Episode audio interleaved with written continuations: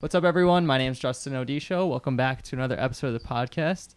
I'm actually kind of losing track. I think this is number 23. Wow. I think 22 or 23. I'll bleep it out and figure out what it is. But today we have a very exciting guest, Brian Barczyk, right? You're 100 percent right. You I knew that'd be hard for most people. No, you got it, it. up. It, it's, it looks horrible, but it sounds easy. You know, Yeah. it's like bar check. yeah. At first, I thought it was like bar sick. Yep. But uh, Brian is from a, quite a different world than I'm used to. He's into breeding animals, snakes, reptiles. There's an alligator right behind me. I just held it. You guys should check out both of our Instagram. I, I have a picture of it. But uh, he's also from a similar world as me because he's been making videos and he's u- utilizing YouTube and Instagram and social media to build his his platform and just document his journey. And he's kind of been doing his own passion and, and career for a long time. So, I.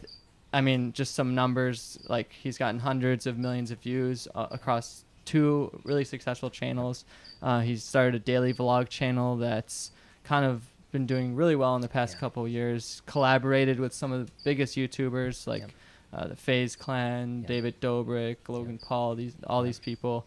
Uh, so whether or not you you care about breeding snakes or you're scared of snakes, I think that there's a lot we could touch on in this interview and a lot of very useful and valuable information. So, Brian, thank you so much for inviting me here and and uh, coming on the podcast. Well, no, it's my pleasure. I mean, I, like I had mentioned to you uh, when we talked, I've been following your stuff. As a matter of fact, you know, I started daily vlogging about just about two years ago, and that's when I took you over. could hold it a little Yeah. bit closer. Sorry, I, I. I, I started daily vlogging about two years ago, and uh, I before that I had an editor for my videos. So for eight years, I put out a weekly show called Snake Bytes TV, Mm-hmm. and that was on my first channel. And uh, I had an editor and a camera guy. And when I went to daily vlogging, I decided I was going to be the camera guy and I was going to be the editor. And I didn't really know a lot about editing, so I found you actually a couple years ago, and you really helped me on my journey how to tell the story of my daily life. So uh, it's all my pleasure to have you here and introduce you to our world and talk about you know how those worlds collide because they really do. Yeah, I agree. And and I didn't even know like you're right in my backyard and it's so Yeah. cool to, that there's it's hard, you know, I mean, we don't live in LA or New Yeah. York and so it can be kind of sporadic when we're in Michigan, so it can be kind of sporadic and that's one thing I actually wanted to touch on is um I feel like you so you the way we got in touch is you emailed me a while back Yep. Um, just kind of just like hey uh, thanks you know i like what you're doing. We should connect on something someday. Check out my stuff too. And i thought your stuff was really cool but at the time i was strictly doing like screen recorded tutorials and i Yeah. didn't really uh, have any platforms to you know i couldn't figure out how this would be a, like how i could make a collaboration out of this although i wanted to. Then you emailed me again like a couple weeks ago or a week ago and it's been about a year or so and since then i've started this podcast i've experimented with vlogs and live streams and different stuff and it's been a way to now i can collaborate with Yeah. anyone and just have a conversation with them and um, I, I feel like you understand the value of collaborating and that's something i wanted to touch on Yeah. just now because you've you've you've collaborated with all these big people Yeah. so like what can like what advice can you give and like where do Well- what's your mentality on it Well, you know, I think that success in social media and in particular YouTube is really I always say it comes down to three C's, right? It's this consistency, uh, it's content, and it's collaboration. You know, those if you can really own those three C's, uh, and content always has to be great. You know, whether it's tutorials or me running around, you know, wrangling the craziest animals on the planet, um, or whatever it is, content has to be great. Um, consistency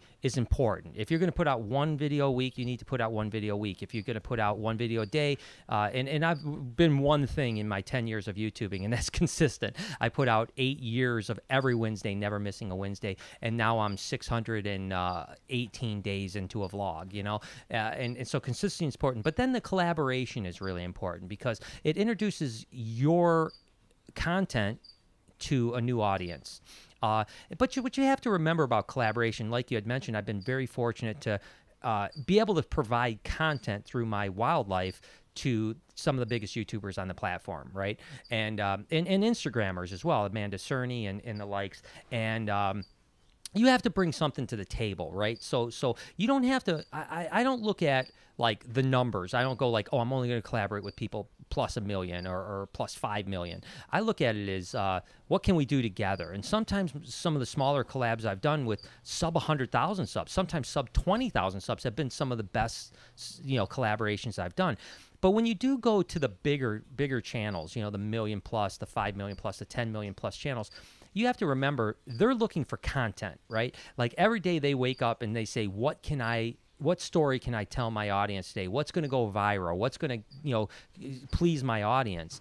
And so, as a smaller YouTuber, which in most cases, most of my collabs, I'm the smaller YouTuber, uh, I have to know that I'm bringing something to the table. And what I'm bringing is great content. You know, I'm going to bring out a big snake. I'm going to bring out an alligator. Yeah. I'm going to get David Dobrik some grizzly bear cubs. You know, whatever the case is. And and uh, and then uh, once that happens, their audience hopefully is introduced to your world. Um, it's a little bit tricky, right? Because you know sometimes you have a very finite amount of time in their video to, to get people to say, I want to go attach myself to that guy or that channel. So it doesn't always work. And then there's there's also like the value of like crossover, right? So so not every collaboration you're going to do has the right crossover, you know. Mm-hmm. Obviously, you know, I've done some stuff with with uh, Java Juice Roy and and EvanTube and those crossovers maybe didn't work as as well because their audience was so different than someone that would probably want to watch my content. But mm-hmm. collaboration is is such a huge part of it. But it's it, and we talked briefly about this.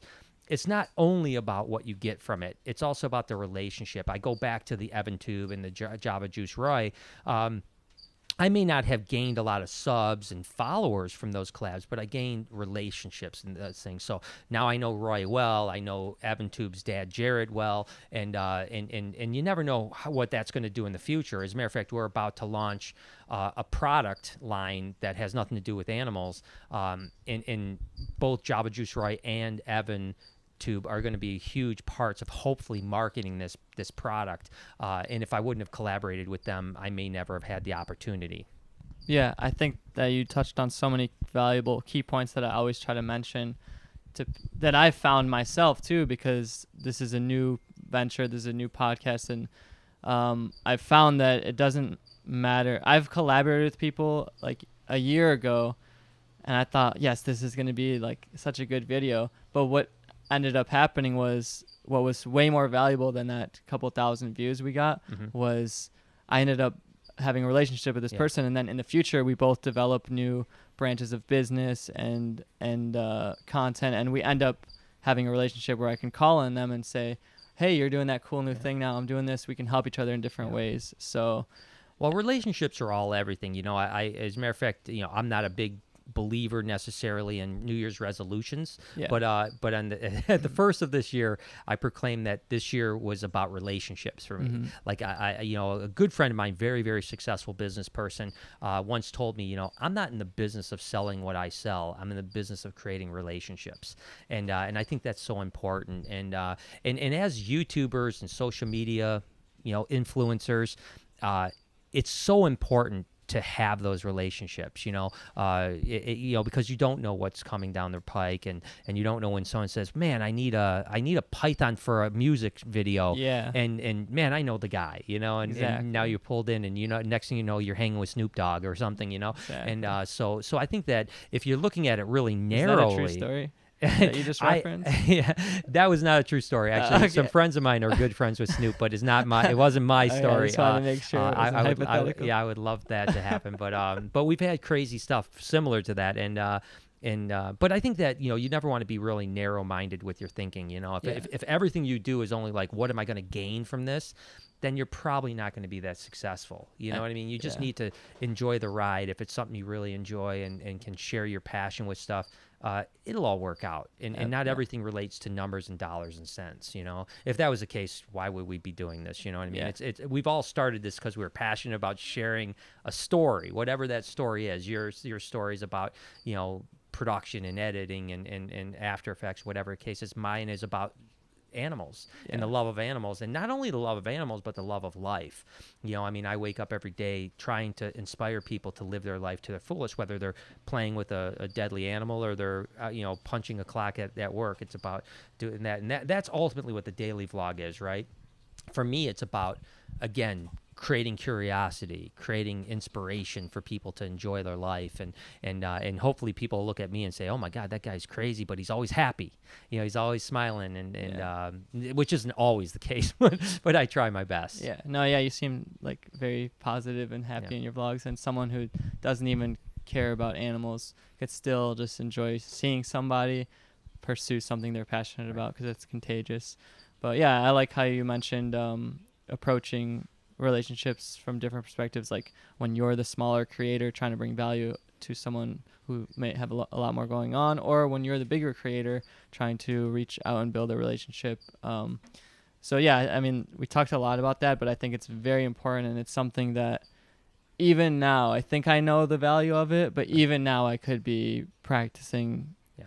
better but you you mentioned like you've been doing this for you said almost 10 years or i'd love to hear over ten years. Yeah, I'd love to hear first of all, like a little bit of like your upbringing and how you even became so interested in animals and and wildlife because not everyone loves snakes and alligators and then how that kind of transitioned into video and like making video Yeah. online cuz you know, yeah. it's crazy. First off, like I, I always say this, and I could be completely crazy, but I always say like you're born with an animal gene sometimes, you know. and I was born with it. Like Yeah. I wasn't raised around animals. I, I didn't have anyone in my family that loved even dogs or cats for that matter.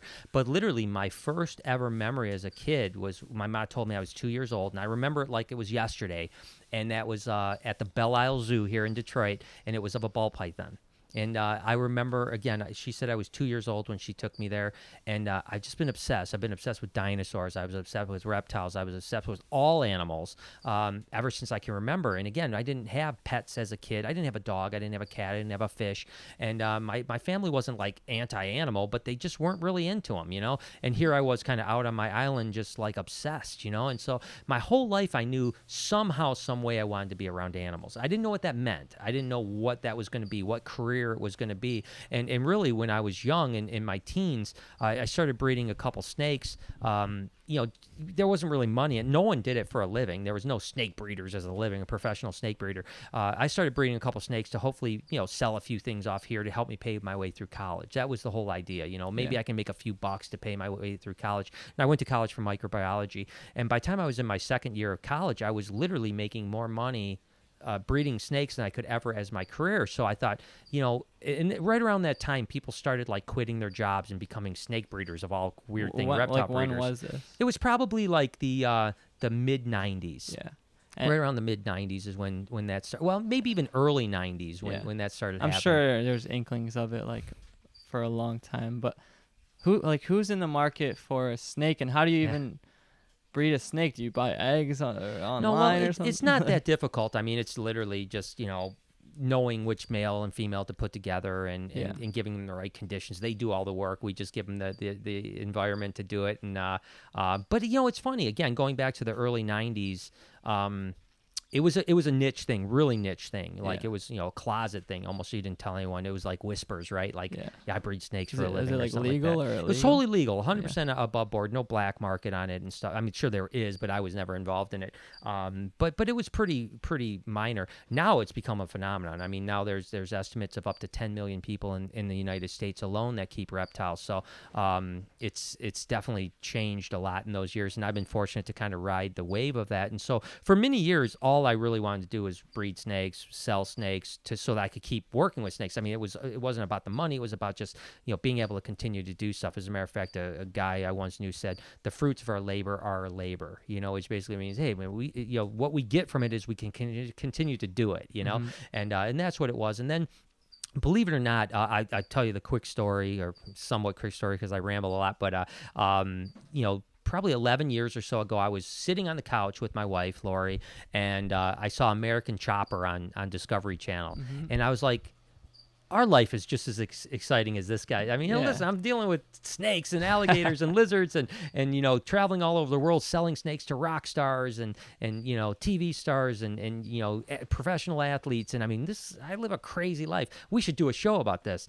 And, um, and so I just so happened, I, I know a lot of people. So I, I got in touch with someone that knew someone that was in Discovery Channel. And, and uh, just so happens that the the contact that was in Discovery Channel um, was was leaving the network and starting a production company, and the first thing was I just thought maybe we'd do a TV show. Well, TV isn't easy. You know, I mean, it really isn't. And I've done some. I had a you know series on Discovery Channel last year called Venom Hunters, and and been on you know Spike TV and True TV and, and all over the place. But regardless, um, things just weren't working out there. And there was a guy named Fred Seibert who was actually the owner of the cartoon named Fairly Odd Parents. I don't know if you you know Fred. Of course, that's yeah, my course. childhood. There you go. Well, Fred is it owns that cartoon amongst other, many other cartoons. Well, Fred kind of around the, the the way heard that I was trying to look for a TV show. Well, Fred, this is now six eight months after YouTube started, so no one really Yeah. knew what YouTube was going to It's be. like 2005, 2006. yeah, 2000, yeah, six 2007 era, and he uh, he reached out to me and said, "Hey, we're starting a company called Next New Networks, and it's going to be an online video company that." Uh, manages video series on YouTube, and he said we'd love to have you as a snake show, and and and so I was like I was intrigued, but I didn't know much about it, and and the thing was is you know he he called them predators. He said we need predators, producer editors, uh, that you produce your own stuff, you edit your own stuff, and then we pay you per minute. It was a hundred dollars a minute. He said you know we want you to do a five minute to seven minute show per week. We'll pay you 500 700 bucks. Now I was really intrigued because I thought, well, you know, although I want to do TV, this is maybe a good practice for me to do television, right? And so I thought, let's do it. You know, I didn't know anything about cameras. I certainly didn't know anything about editing back at the day. Um, but we we found people that could help us out and.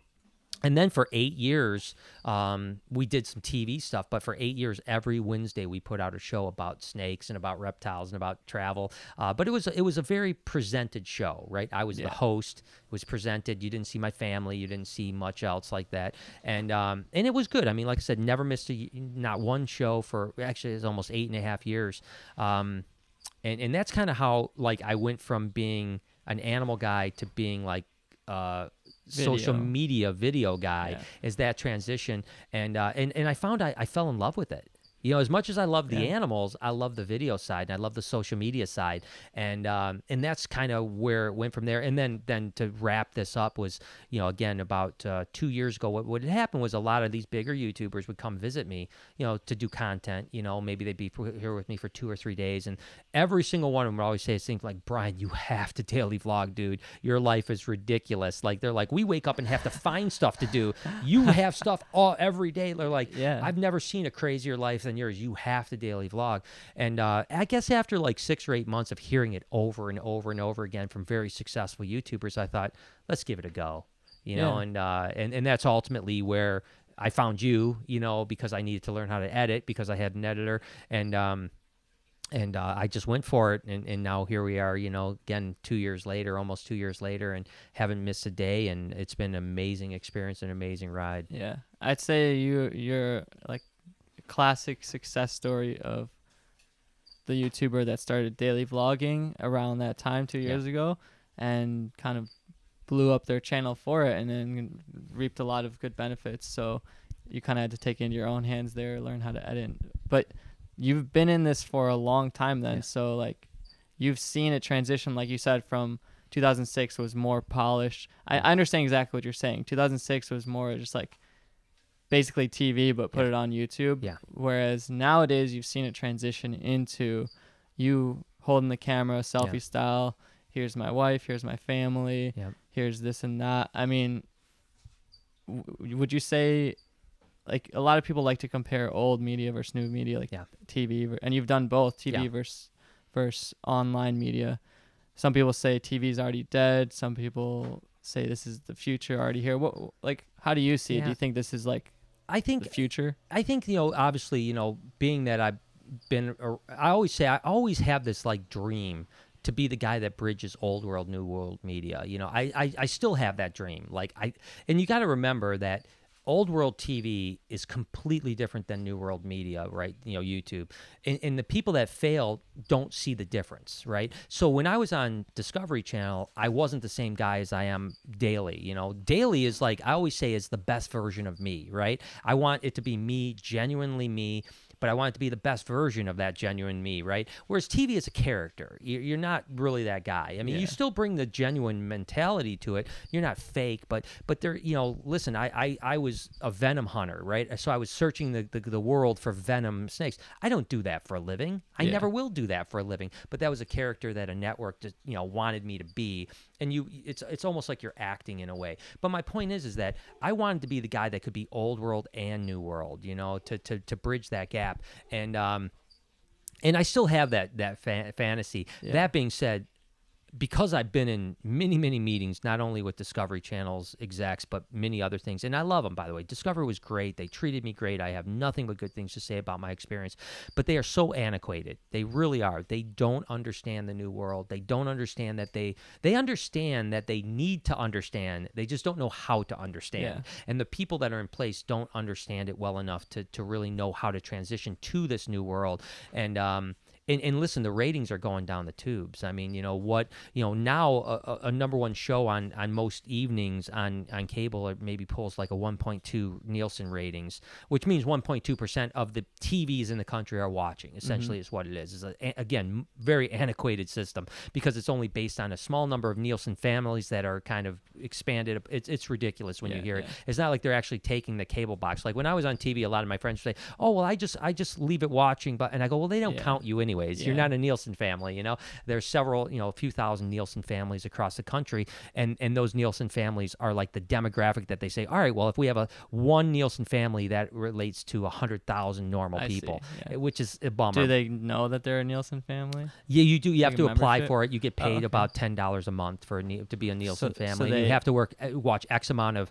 You have to have like I think three three uh, uh, TVs that have individual you know boxes on them, and you have to watch I think at least five hours of TV a day as a family. And so it's a, it's a weird system. Sounds like a good job. but yeah, you don't get paid nothing though. But but uh, my point is is that 1.2 percent of the population that owns TVs are watching the the number one rated show. Ten years ago, if you pulled a 1.2, you'd get canceled, Mhm. and now you're the number one show.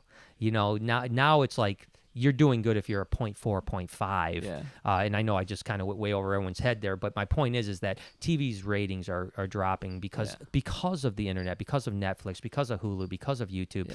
Um, just recently, I saw that YouTube is now uh, has more eyeballs than all other media combined. Yeah, It's all other media, something yeah. like that. Yeah, all they have other YouTube TV starting. Yeah, there's and- YouTube TV, but I mean, literally YouTube. More people are watching YouTube, and I was just in South Africa just a couple days ago, and and like that country is just now starting to really get YouTube crazy because up until recently they didn't have the broadband to really consume it. Right Yeah. now they're getting you know fiber optic cable and and they're starting to consume YouTube and it's becoming more and more popular. So the world is still expanding and that world is still good. So um, but I love traditional media. I always will. But but I live on on on social Yeah. and, and new world media, and I've uh, quite frankly I've been turning traditional media down quite a bit lately because Yeah. it just doesn't make any sense. Now financially, the timeline that that it takes. I mean, you'll work on a series for eight ten months.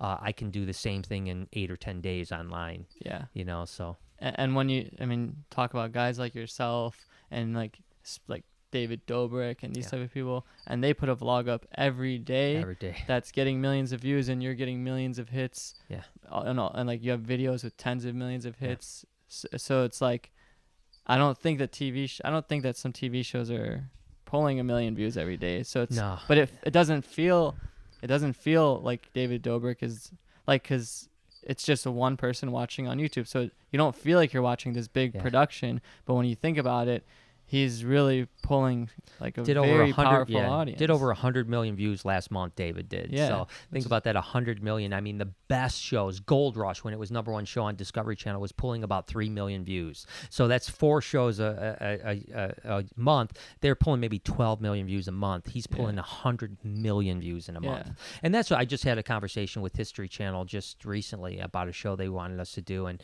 and uh, that's what i told them. I said it's hard for me pulling 15 million views a month right now on my channel to come and do you for 3 million views a month um, uh, they know, want to take you away from yeah, they want to take, and, yeah. and that's uh, what. I, now, fortunately, when I was with Discovery Channel, I mean, uh, I, I remember talking to the attorney for Discovery Channel when they were talking contracts, and she called me up and I said, "We can end this conversation right now if you want me to stop YouTubing."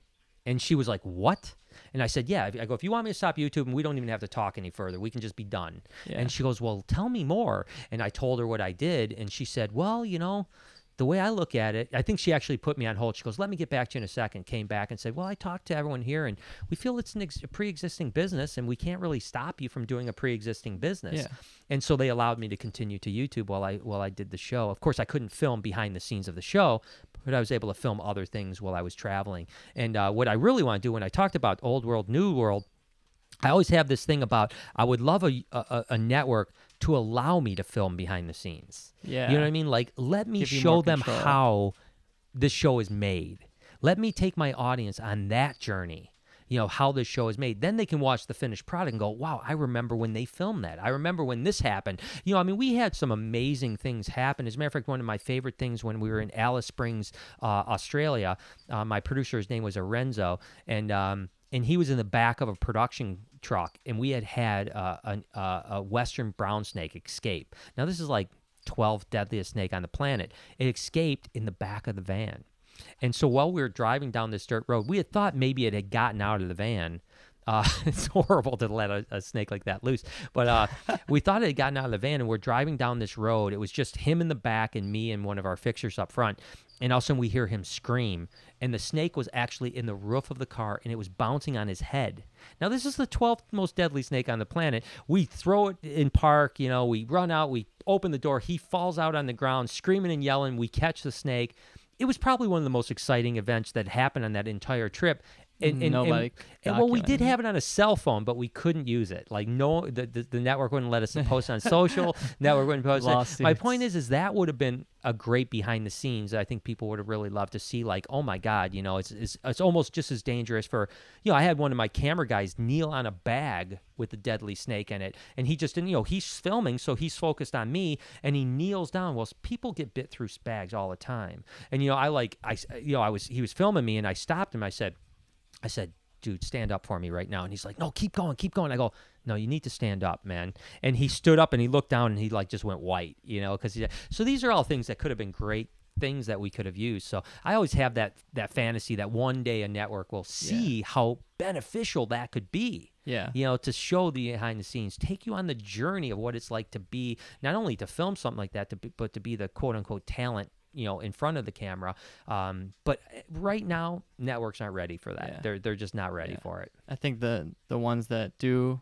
see the the vision of the creators, the platforms that do see the vision are going to be the ones that are, are going to win from it and be be early. But Yeah. you you bring up something that's actually very crucial um especially cuz a lot of people that, that are listening to this are either creators now or aspiring creators. There's many maybe vloggers that are trying to learn how to edit their videos. Yeah.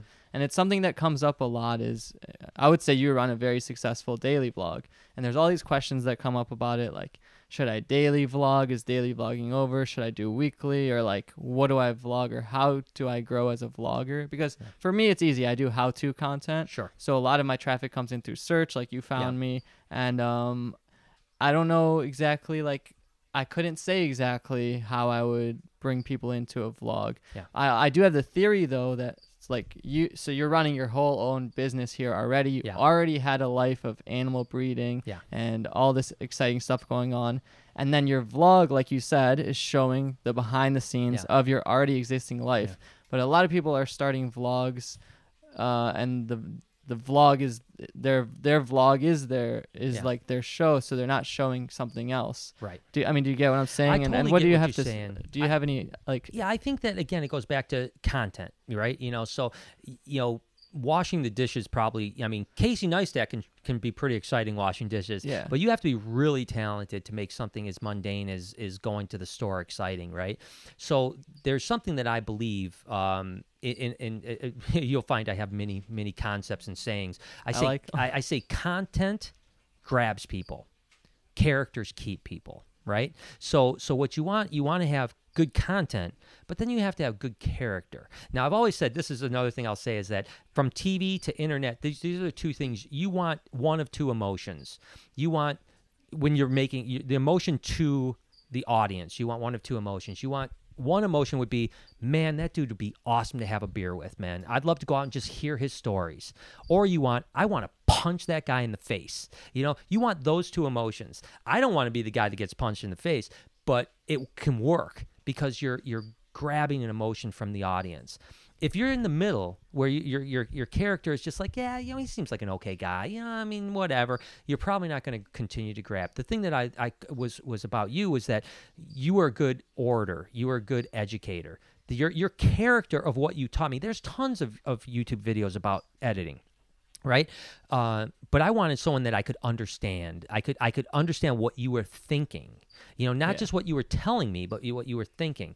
And and that's why i was gravitated to you. It was the character behind it not the content behind it. I can find other content that tells me the exact same thing that you tell me but i wanted the character behind it. So as a daily vlogger as a, someone is aspiring to be a daily vlogger or a weekly vlogger whatever the case may be that's what you have to grab onto. You have to have the character that people want to do. Why would they want to follow you? You know why is it? You know what are you giving them that makes them go well, yeah this is a guy i want to follow and the other thing then you've got to understand that you know like what is the platform about? What what's going on with YouTube or Facebook or Instagram or whatever the platform you're going for? And and what you have to understand is it's all algorithmic right? I Yeah. mean that's what you have, and no one understands the algorithm. Anyone that says they understand it is probably lying because the algorithm changes by the second you know? Mm-hmm. I mean it's it's it, it literally is an automated Yeah, you know change. machine and, learning. and um and, and I've even talked to Google employees that have told me they don't even know what and these are these are algorithm Google employees that tell me we don't even know what the algorithm is because it changes.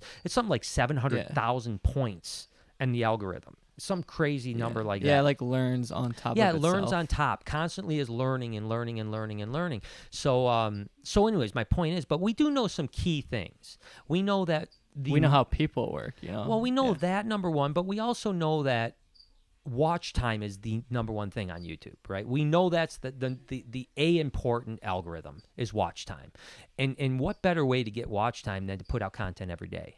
You know, now you know there's other things like audience retention that plays a role. There's you know the you know keywords and search engines and all this stuff. Again, you know what you have to remember you brought up earlier is that um, you really have a few different ways to get noticed on YouTube. You know, you have search, which is just your SEO. If I search, you know, Premiere Pro, I want to be as high up in that SEO as possible. Yeah. You have related and then you have recommended, Mm-hmm. right? You know, so if you're recommended for whatever reason, you're watching videos and it says, "Hey, I recommend this snake guy." You know, that's what I want. Uh, you know, th- then you have again, you have the the suggested, which is going to be right beside your, you know, on the right side of your thing. You're going to see the suggested, which is basically like, "Hey, you're watching a video. This is a similar video." And those are the three things. So what you want to do is you want to, and then you got to remember too that once you do all that right, and you get suggested, you get recommended, you get SEOs, uh, you know, now you got to grab someone's attention with a good thumbnail and a good title. Yeah, You know, so and that's much. all we have. And people talk about, you know, David Dobrik, who is obviously a very dear friend of mine,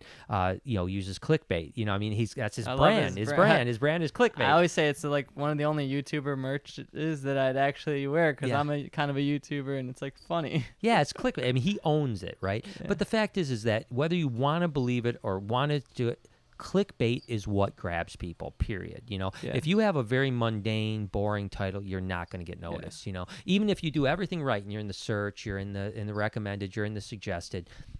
Why are people going to click on Yeah. your video? Now, you don't want to lie to people. Yeah, I was gonna say define clickbait because yeah. a lot of people just heard what you said and they think that that goes against their morals and Yeah. you know. So there's two- define it. Yeah, so there's two different ways of looking at clickbait. There is taking the most sensational title of the truth that's happening in the video, and then there's all out lying. Yeah. Never lie to your audience. Ever, ever lie. As a matter of fact, Casey Neistat, who I brought up, who's a you know one of my big mentors, um, he always said that I want to take you as close as I can to maybe lying, but never cross that line. You know, he never he goes, I never want to cross that line, but I always want to take you to the edge, you know? So you you always want to make sure when someone watches that video, even if they go, Man, that was kind of a clickbait thing, they're like, But he did do it. Yeah. You know, like uh, you know, tomorrow's video is called, or no, today's video is called, you know, lion attacked. Never turn your back on a lion, which is true. And and I did turn my back on a lion, and it did attack, but I had a fence in between. Yeah. Right. So those things happened. And, and, and, and my thumbnail did have a fence too, so it wasn't like I didn't have the fence there. People that saw my my thumbnail wouldn't think, "Oh my God, Brian lied to me."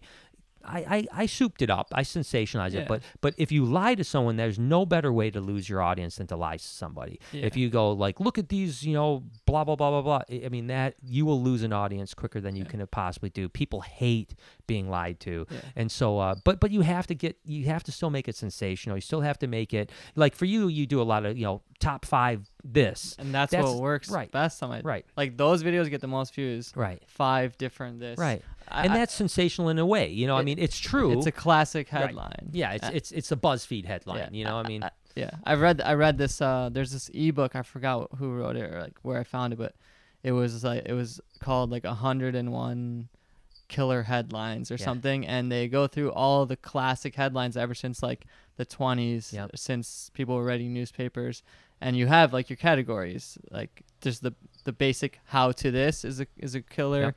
uh, the the top five this, and then you also have the ones that play on people's emotions a little bit, like Yeah. never turn your back on this, Yeah. or you make sure you never want to do this around a snake Right. or whatever things. Right. So you have all these different categories, and there's not just one answer. Right. But I think the the type of style that you're talking about does work good for when you're just making a vlog, right. and there's not um there's not maybe per, there's perhaps 12 different things that happen in one video, and Yeah. you're trying to make sure it's the most captivating. Yeah, you're taking the best, most sensational part of that vlog, you know, and you're putting it out there. But again, not lying. You never want to do Yeah. that. But uh, you know, sensationalism is just what. And, and listen, I wish it wasn't the case, you know, but it is. I mean, Yeah. and if you don't, again, you can you can try to take the high road.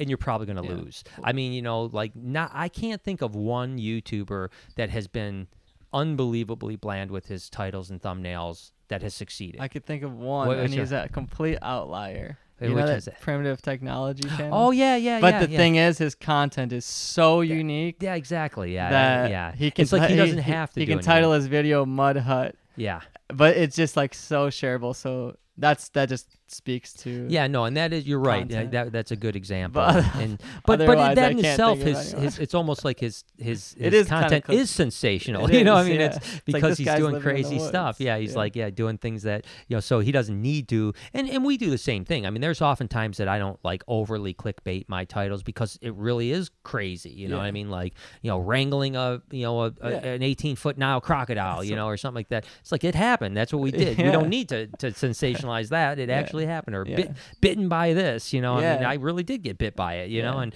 uh, so, um, but but I think the thing is, if someone is aspiring to be, in particular, a daily vlogger, um, yeah, I think there's a couple things. Number one, you have to understand your platform. You, you have to understand. I mean, the more you know about what you're doing, the better you're going to be at it, right? So if you understand the algorithm as much as you can, you understand the the do's and you know the, the do's and don'ts of doing that. But then on top of it, I, always tell people, you know, I didn't start my vlog because I thought I was going to get millions of views. I started my vlog because I wanted to. I, I want. I, I had a need to document my life. I. I. I. it's something I wake up in the morning and I can't wait to do. You know, here 618 days into it, I still can't wait to vlog every day. You know what I mean? I wake up in the morning, I can't wait to turn the camera on. I can't wait to tell the story, what's going to happen. And we talked a little bit before we went on about how like I don't plan anything. Like I don't I'm not one of those guys that has a whiteboard that says, "Okay, Tuesday I'm doing this, Wednesday I'm doing this." I wake up in the morning and I let it come to me. Mhm. You know, whatever it is, something's going to come to me and it's going to be awesome, you know. Yeah, you got hundreds of living things here ready to Yeah, do you lay never an know egg or have Yeah. a problem. Or Yeah, you don't know what's going to happen. Yeah, you don't know what's going to happen, and you just keep your eyes open. And as a daily vlogger, again, if someone's aspiring to do that, just keep your eyes open. You know, there's always amazing things happening around you, right? You know, I mean, that's why I literally do not leave. I never go anywhere without a camera. I mean, 24 7, every minute of every day, I have a camera on me because I never know when something amazing is going to happen that might not have anything to do with animals. Sometimes I'll, I'll like just be going along my way and something will happen that draws me in and I say visually that's awesome I want to share that uh, uh, you know that opportunity and you know not just just with out and about but you know like I- I'll give you an example my my most popular video on my vlog channel uh, was a video I almost didn't shoot you know it was it was about an egg bound snake Yeah, and I that one. almost I almost didn't film it It's got, like, because 15 million yeah, views. it's got like now. 15 million views, and and I literally, uh, like, literally, I don't know why I filmed it because my head was I don't want to show this, and I did it, and it became my most popular video. And that video, I don't, I honestly don't know. I should know because I'm a big analytics guy, but I don't know how many hundreds of thousands of subscribers that probably got me, you know. And again, but that goes back to what I was saying about content and character. You can have a 15 million video uh, view video and not gain a lot of subscribers. You know, you got to bring the character Yeah. into it. And people, when people watch it, they go, I want to watch more of this. Not Mhm. just, I want to watch that one video. I want to watch more of these videos. And that's when you gain subscribers. like you said was suggested it's not like this is another thing that i think is really important because like, you don't have to go daily but the thing like you said is it's just a good way to make sure you're producing a piece of content every day you're taking more swings at, Yep. at your you're doing more at bats Yep. and sometimes you do just have you just hit a hit a hit one out of the park on never know. accident and on top of that you have all this collection of videos underneath that someone will stumble Yep. upon that one and then they get a suggested and the suggested then Yep. they subscribe so i always a lot of people um like to like be of the school of thought of quality over quantity and it does work it absolutely does but i always say just do as much as you can as Yeah. best as you can As best you can. You Yeah. don't want to be garbage, you know, No, because yeah. that goes back to content. If you make bad content, you're not going to do good. You don't want to just put videos out just to put videos out. And listen, daily vlogging, I remember talking with Matthew Santoro. I don't know if you know Matthew, but Uh, I remember talking with him and he daily vlogged for about six months. And he told me he thought it was a terrible life. He said, I think it's unhealthy for people to daily vlog. Um, I think that it is unhealthy for a lot of people. I don't think everyone is wired to daily vlog. I think it, it can be extremely taxing, you know. Um, again, my last day off was Thanksgiving of 2016. wow That's the last time I took a day off. Period. I'm, I'm not talking just a day off from the vlog. I'm talking a day off where I didn't do something. I film every day. I don't bank videos for the future. I don't go, oh, I need to video out, you know, vlog out four days and then take four days off. I do it every day, and uh, that's not for everybody, and you know, for a number of reasons. People usually can't keep the energy up. People can't need mentally. I remember the first like three months I daily vlogged there was I, it was hard. Like once i got in the groove and i started really understanding it took me three or four months before i figured it out. Like all right this is my groove. And that's not to say i don't struggle days. Of course i struggle some days. Some days i struggle. You know the worst days to vlog are the days that you're in a bad mood you know what I mean? Or something bad has happened in your life. You know, someone's sick, someone got in a car accident. So those are the hard days. You know, when things are going great, it's easy to vlog. You know, mm-hmm. and you have to push yourself through the hard days as well. But but I think that after three or four months, I got into kind of a groove. And and if you notice with daily vloggers, a lot of them that stop for a short period of time never go back Mm-hmm. right so i think you almost have to keep the momentum going you know charles Trippy right you know charles is like on what Yeah. 1100 days or, or uh, not does 11 he still go? 11000 days he's still got that streak going it's been like 12 years straight without missing a day Yeah, i just saw charles a couple weeks life. yeah i just i just saw him a couple weeks ago he's a great guy by the way um but uh yeah, I, I don't think I'll be honest with you. I'm, I'm not going ten years. I mean, I, there's no way. But um, but I always tell people I go a year at a time. You know, now that I'm in this, I, I committed in 2017. I committed till the end of 2017, and I said at 2018 I'll make a decision. I made the decision in 2018. Now go to 2019. I'll make that decision next year Yeah. again. Um, I don't. I my gut feeling is, is I'm not going to slow down. I love it too much. I, it's it's been the most amazing thing that's ever happened to me. But I'll decide that in 2019. You know, Yeah. and I think the only change I could make, and I don't, I don't think it'll happen next year, but in the next few years, I could see it potentially happening. Is maybe going to five days a week instead of seven days, Yeah. so that you have a weekend or a break. Maybe not the weekend, but a couple days.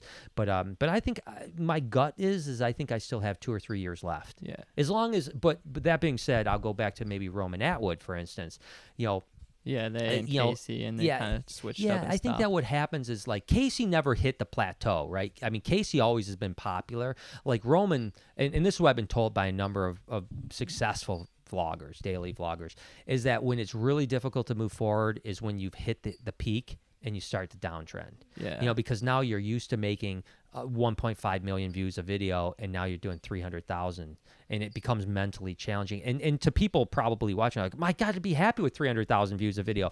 But I think once you hit that 1.5, 300's bad, you know, Mhm. and and and it, it mentally messes you up.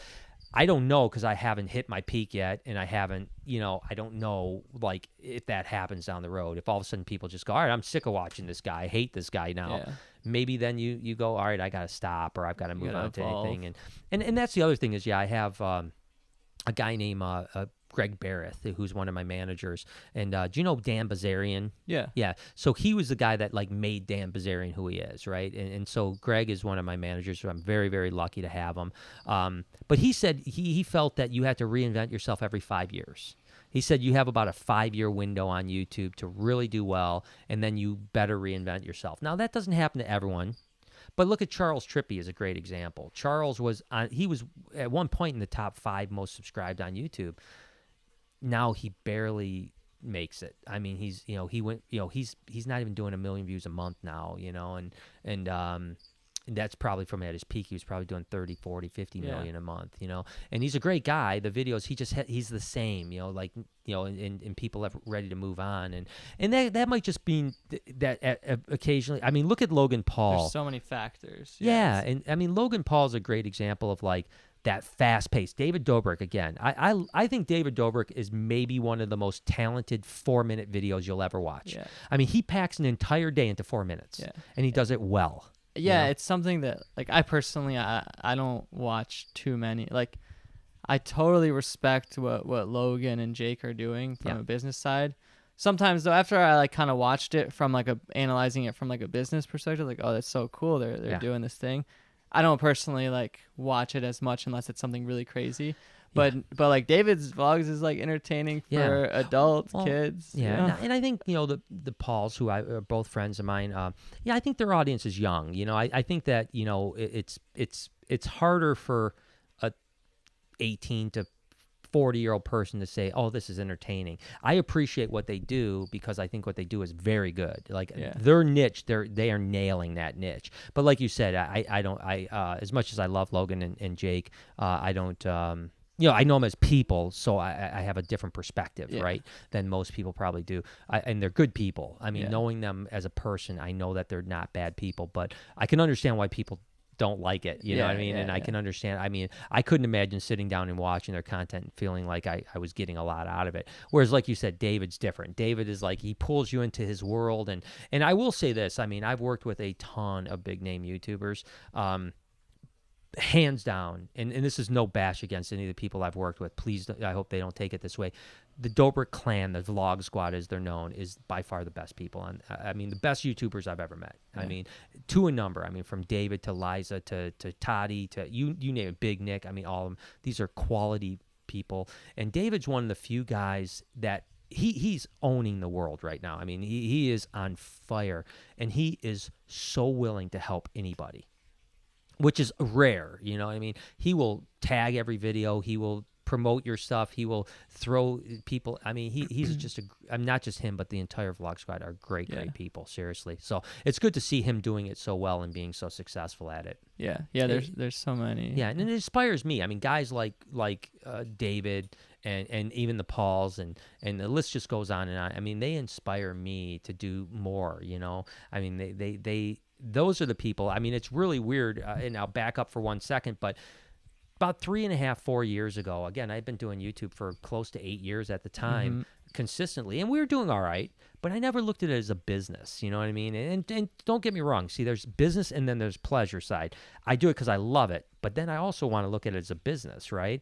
Um, and up until three, four years ago, I never looked at it as a business. I just looked at it as, ah, well, it's supporting my business. I'm having a good time. I'm educating people.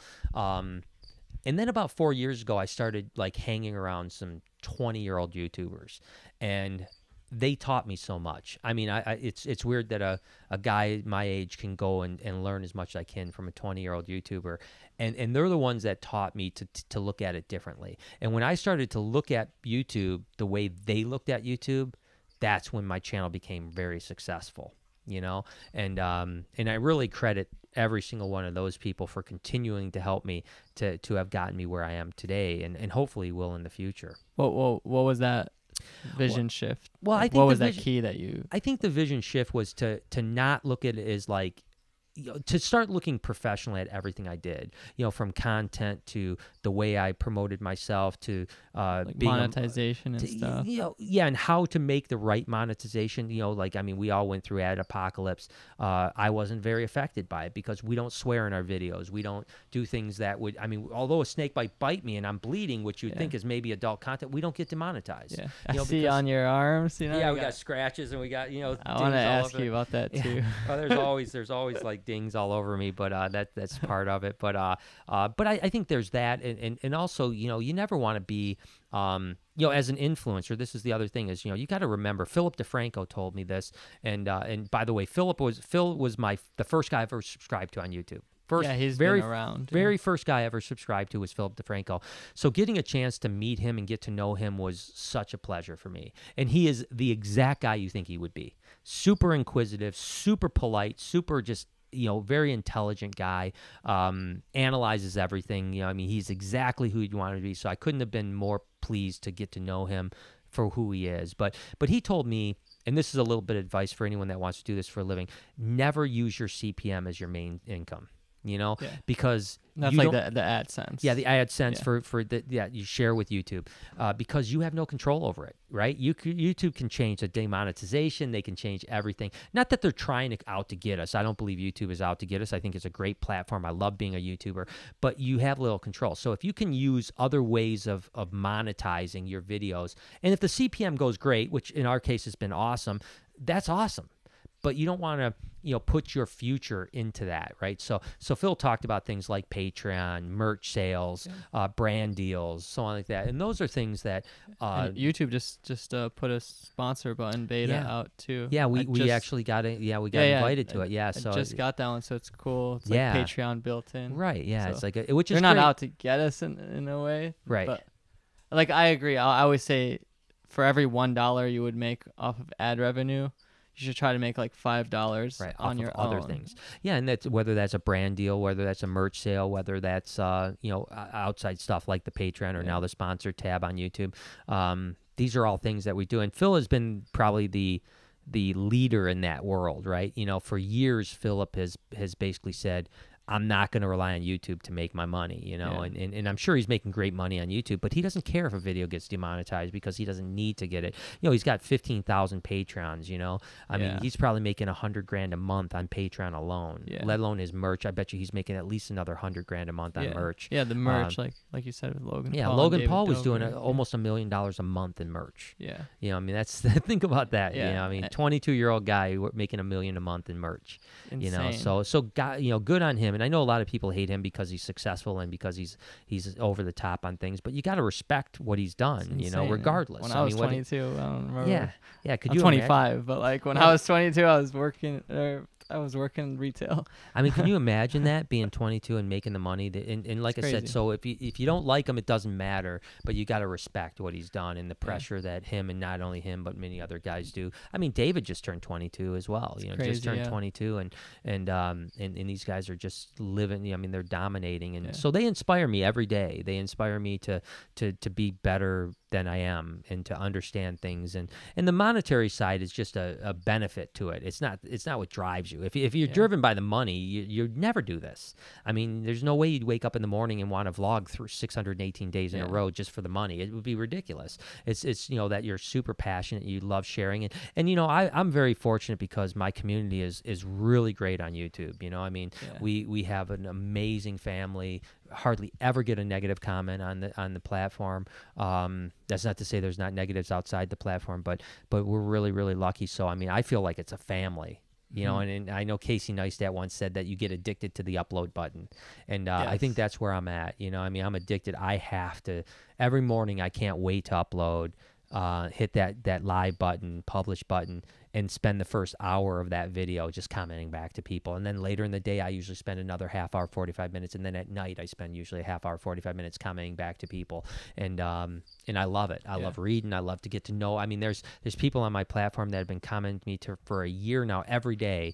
And it's, it's like, I feel like I know them. I've never talked to them. I've never met them. I don't, you know, Yeah. but it feels like they're my family. And I think that's, that, that's what drives you. But at the same time, there's nothing wrong with being passionate about something and want to making money off Absolutely. of it. Nothing you, wrong You have to have a foundation under you to be Right. able to. Yeah, and why wouldn't you? I mean, it, it's the American dream, right? To to be able to do what you love and make the money, you know. And Absolutely. and so if you're you're smart about it, you can do both. Yeah. And that's what I've tried to do, and that's why these kids uh, have have taught me so much, is because they've taught me that it isn't just one or the other. You can do both. You can be passionate. You can do this thing. Because again, for eight years when I did Snake Bytes, I never pulled a dollar, not one dollar. When I made money, I just buy new lenses or new cameras, or you know, I felt like it's almost like I felt like I couldn't take money because I'm like, well, then it wouldn't be pure. And then when I got with these guys, you know, four years ago, I started realizing, wait a second, there's nothing wrong with making money off this. You know, I'm doing something hard. You know, people are getting, you know, the only thing that it's costing my viewers is to watch a 10 second ad or a 15 second ad. You know, other than that, it doesn't cost them anything else. So why wouldn't I want to make money? You know, it's it's it's you know, I'm I'm providing something that hopefully is inspirational to people, and uh, I deserve to make some money on it. You know, and as long as that's not my motivation, you know, behind doing it. Yeah, that's that's such a great point to bring up, and all, all those things we brought up. Like, there's pages I know, like you said, Phil DeFranco, that they don't even monetize. They don't even turn monetization on their videos because they have so much Patreon support and all this other stuff. But you bring up something that I think is a very key, important, important thing that I've been meaning to try to bring up more in my podcast episodes is is like drive and motivation Yeah. because it may seem like what you're doing is all fun and games and, and family and friendly and fun, but Yeah. like you said, you you have you record all day, you upload all your own videos, and Yep. when you're on daily, that means Yep. like you got to be on schedule. Yep. Sleep, what sleep Yep. is probably tight. So f- for me, I find that my biggest motivations come come from like the friction between um, what I feel like I'm capable of and deserving of. Like you said, you deserve to chase this and make money, versus how um, how the world actually sees me at the current point in time. And so like that friction causes me to want to go out and put the work in and show and prove and Yeah. you know what what drives you is there is there something is there like a struggle from your childhood or is there like yeah. Something that you're out to prove uh, Yeah. combined with Yeah. passion like it's not all it's not Yeah. the chip on my shoulder but is there is there something you could speak to Well, listen, I think that we all have pathologies, right? You know, we always uh, we're always chasing some dream or we're running from some demon. You know what I mean? It's like those are the two things that are happening, or both, right? And I think it is both for me. You know, I mean, I'm chasing the dream because I have this weird idea in my head that I can make a difference. You know, I mean, that's like that's what gets me up in the morning. I just want I want to make a difference you know, whatever that means. I want to make someone's day happy. I want them to put a smile on their face because of something I did. I want them to love animals because of something they've seen with me. One of the things that drives me more than anything, and I get comments every single day this way, they say, you know, I used to hate snakes until I found you, and now I think they're amazing. You know, or someone will say, you know, I used to, I when I saw a snake, I would kill it. Now I don't. You know, these are things that drive me. And then there's the other side, the demons that you chase. That you know, do you think you're good enough? Do you think that you des- you're deserving enough? You've got to prove to yourself that you are that good. That that you're you, you know you, you're probably not deserving of millions of people following you, and you're not deserving of this. And so you're trying to continue to prove to yourself that yes, I am. Yes, I am. And uh, and and that is a demon. I mean, I'll never get past that demon. I don't think. I don't think I'll ever understand you know fully why you know I've been successful in certain things you know um, but but but that's okay. It gives me that edge you know what I mean? And and then I think that you know as you get older you do find a, a way to start feeling more comfortable with things you know? I mean when I was younger I was so in, involved in the chase that I oftentimes didn't live my life you know I mean? I was chasing more than I was living. Now I, I try to live you know? And, and and like I said going back to what I said a little bit earlier to me the vlog is therapeutic right? So the vlog to me, like I had mentioned, is the best version of me. You know, and I, and that's what I inspire to be. I aspire to be the guy that I am in the vlog, and I try to live my life like that guy because I can't. That's the most genuine way of who I am, you know. So, um, I what I try to do is I try to take all of the bad parts of my life away and I only try to show the best lives. And then by doing that, it makes me live the life without the bad parts. Mm-hmm. And uh, so it's it's great for me. It's super therapeutic for me. And then and then I think the motivation you know on top of it is is is I've always been a guy that believes you just outwork everybody right? You know I always tell people if you're willing to to sacrifice and outwork everyone else you will be successful. You know it doesn't mean I would have been successful on YouTube doesn't mean I'd be successful on social but I knew I'd be successful in life if I was willing to sacrifice more than my competitors right? You know I was always willing to do things and that's kind of you know basically the dynamic was is that I was the first snake show on YouTube. You know I was the first guy on YouTube that did snakes. Um, now there's hundreds and hundreds, maybe even thousands of people that do a YouTube show about snakes. So I decided I have to be the first daily vlogger, you know, that did snakes. You know, I had to be the first reptile slash animal daily vlogger.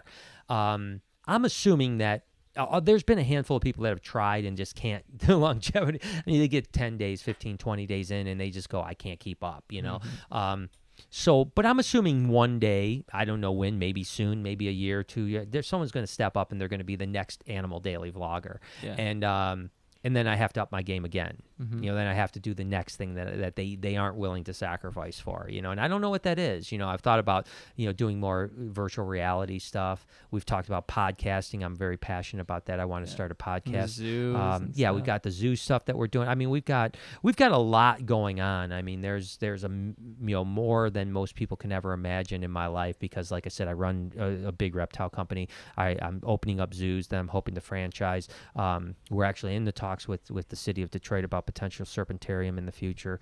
Um, I run uh, a product company, reptile product company called Reptile Prime. I also have uh, a multitude of other products that are non-animal related that are that I develop and patent and, and produce uh, for for outside the animal world. Um, life is so special, you know. Obviously, I do all the YouTube stuff. I want to start a podcast. I want to get get my first channel really rolling again. Um, there's so many opportunities, and and I think that um, you know what drives me and what what continues to fuel me is all the support I get. You know what I mean? It's like all those people. This is the thing that I don't think people understand when you're a YouTuber is how important their role is. Their role of of liking, commenting, supporting you really allows us to do what we love, right? Mm-hmm. If it wasn't for my supporters, my viewers, my audience, I couldn't do the things I love. And and and, and I don't know that they understand how important that is. You know what I mean? They may just think, "Hey, I'm just watching a YouTube video," but it's it's way more than that. We're in it together, you know. And and don't get me wrong, you know, I mean, you know, obviously their support in all different ways, not just watching Patreon and and buying merch and all that stuff. That helps too. You know, that's a that's a huge that's the financial aspect of it all. But um, but just the eyeballs and, and that stuff. I mean, I wake up in the morning. I you know, I personally one of the very first things I do in the morning is start reading YouTube comments from overnight. Mm, yeah, that me inspires too. me. That inspires me to get up and, and to go attack the world, you yeah. know, and um, so I don't know that I could achieve the things I'm doing if it wasn't for the support group I have. Yeah. If that makes sense. Yeah. There's so many different factors, like you said, and we're complex and life is complex. Yeah. So, but I think you you said a really lo- a lot of inspiring stuff there that I'm I'm soaking in as well. Well, good. Because uh, that's another thing I'm here to learn just as much as everyone listening. So um, there's so much more that we could talk about. Like you you have so many different businesses going on in such a long career that we could there could be an hour episode for yeah. each different segment and aspect, but I think we have touched on a lot in this one. Um, I, I kind of want to wrap it up here by letting you we you touched on a little bit, but first I want to ask like so what what's in the future for you? Like you said, maybe starting zoos and different podcasts and different things. Uh, what can someone expect if they're new to your channel? They're just subscribing now, going forward well, it's going to be a, a, wild ride. It's going to be a, going to have to buckle up because I'm a. I always say I'm a creative tornado, right? You know, I mean, I uh, I I don't rest. I don't want to rest. I don't want to stop. Uh, what's in the future? God only knows, man. I mean, I just I follow. I literally follow my passion and I follow things. Uh, like you mentioned, I'm really excited to be opening up a, a little local zoo here in, in Detroit, Michigan air, suburb, and um, and then hopefully franchise them across the country over the next several years. Um, media stuff, I'm I'm still super passionate about all avenues. You know, whether it be YouTube or traditional media or even self-funded documentaries. I've done I did one a couple years ago in Africa uh, that that I, I, loved, and I, I want to do more of those. Definitely want to do a podcast here coming. Um, again, you know, I think that what people will take more than anything is is you know I could talk about all those accomplishments and the animals and all this stuff, but I hope what people want. You know what I really want, Justin, is I want yeah. people that say I don't even like snakes, but I want to watch that guy.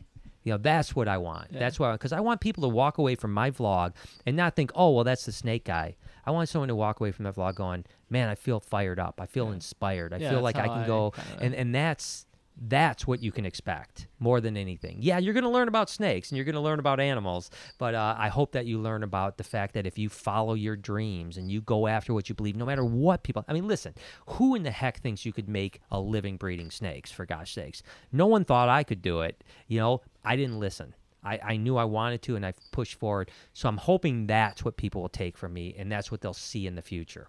Yeah, and I you have you've built something amazing. we have life all around us. Yeah. So uh, I'll leave all of his links to everything in the description, everywhere you can find him. Um, also, just like for anyone that might be listening to this recently, if you happen to be in the local area, like Michigan, per- preferably, or you know, even if not, you are looking for some editing help to help oh, yeah. on some channels. Yeah. Just throwing it out there if anyone yeah, yeah. If someone, yeah, if someone wants to join the team, I mean, as you know, it's always a dream. Just someone that wants to get involved. You know, jump in to videos that are gonna get millions of views. You know, I mean, you can be a part of a project. We, I've got so many ideas and so many things, and I'm only one person. Yeah. So now I need some more help. Uh, not for the daily vlog, that'll always be me, uh, but for some other projects on a channel that already has over 700,000 subscribers. I want to roll out some some new projects on that channel. So, so like if anyone if anyone wants to join up, you know, definitely hit me up. Cool. Yeah. So if anyone listened this far, they're probably a thorough type of person. So yeah. figure out how to reach out, say if you're editor or whatever. But um, last thing I, before we hit the stop recording button, I just, uh, I just want to end it off with here you are now, so far into this journey. Like you mentioned earlier, you were just a kid, kind of keeping it under wraps that you're breeding snakes, you know, in the 90s. What, what would you now tell yourself if you could be like a fly on the wall yeah. type it, yourself when you're just getting like yeah. just starting like having dabbling and breeding snakes, like what would you tell yourself? What piece of advice you know, or just anything? Just I, I would totally want to continue to tell myself to to have confidence. Never never waver. Never never doubt yourself, you know, never think that you can't do it. Um, over the career that I've had, there's been lots of ups and downs and there's been times I've questioned and second question second guessed myself and said, is this really what I should do? You know, I was going to school for microbiology and now I'm, you know, doing this and is it the right thing? And and i think that the, the advice i'd have for anyone is that um and, and certainly the younger me is uh don't ever waver man. Don't believe in yourself man. Just just push forward. Doesn't mean it's going to be easy because it's not easy. If it was easy it wouldn't everyone would do it. But uh but i would tell myself to just keep pushing. It's going to be okay. And you got to remember um it, it is about the journey is never about the destination. Mm-hmm. I mean, you've got to enjoy your life. I will trade in every dollar that I ever made just for the life experiences I've had. You know, I've been able to do things that have been the most amazing things on the planet, and uh, the money never meant anything, and it never will mean anything. And um, so I would tell myself, don't give up. Don't let don't let society, don't let family, don't let friends tell you that you need to give up because you know follow that dream. And when you get there even if you you know listen i will never get to my destination ever. You know my destination will never find me because i will always keep pushing it off and i'll enjoy every moment and I, and I will enjoy the journey. And that that's that's that's really the advice not only i'd give my younger self but every single person that's still listening at this point. Beautiful. I could cry. That was beautiful. Thank you so much brian. Uh, thank you everyone for listening uh, like I said, links and everything in the description, and we'll see you in the next episode. Awesome. Good that stuff. Was awesome. Oh, cool. No, we had a blast. Really super, yeah, super fun. There's so many great snippets. Oh yeah, well, I, you know I love it, man. I, I have.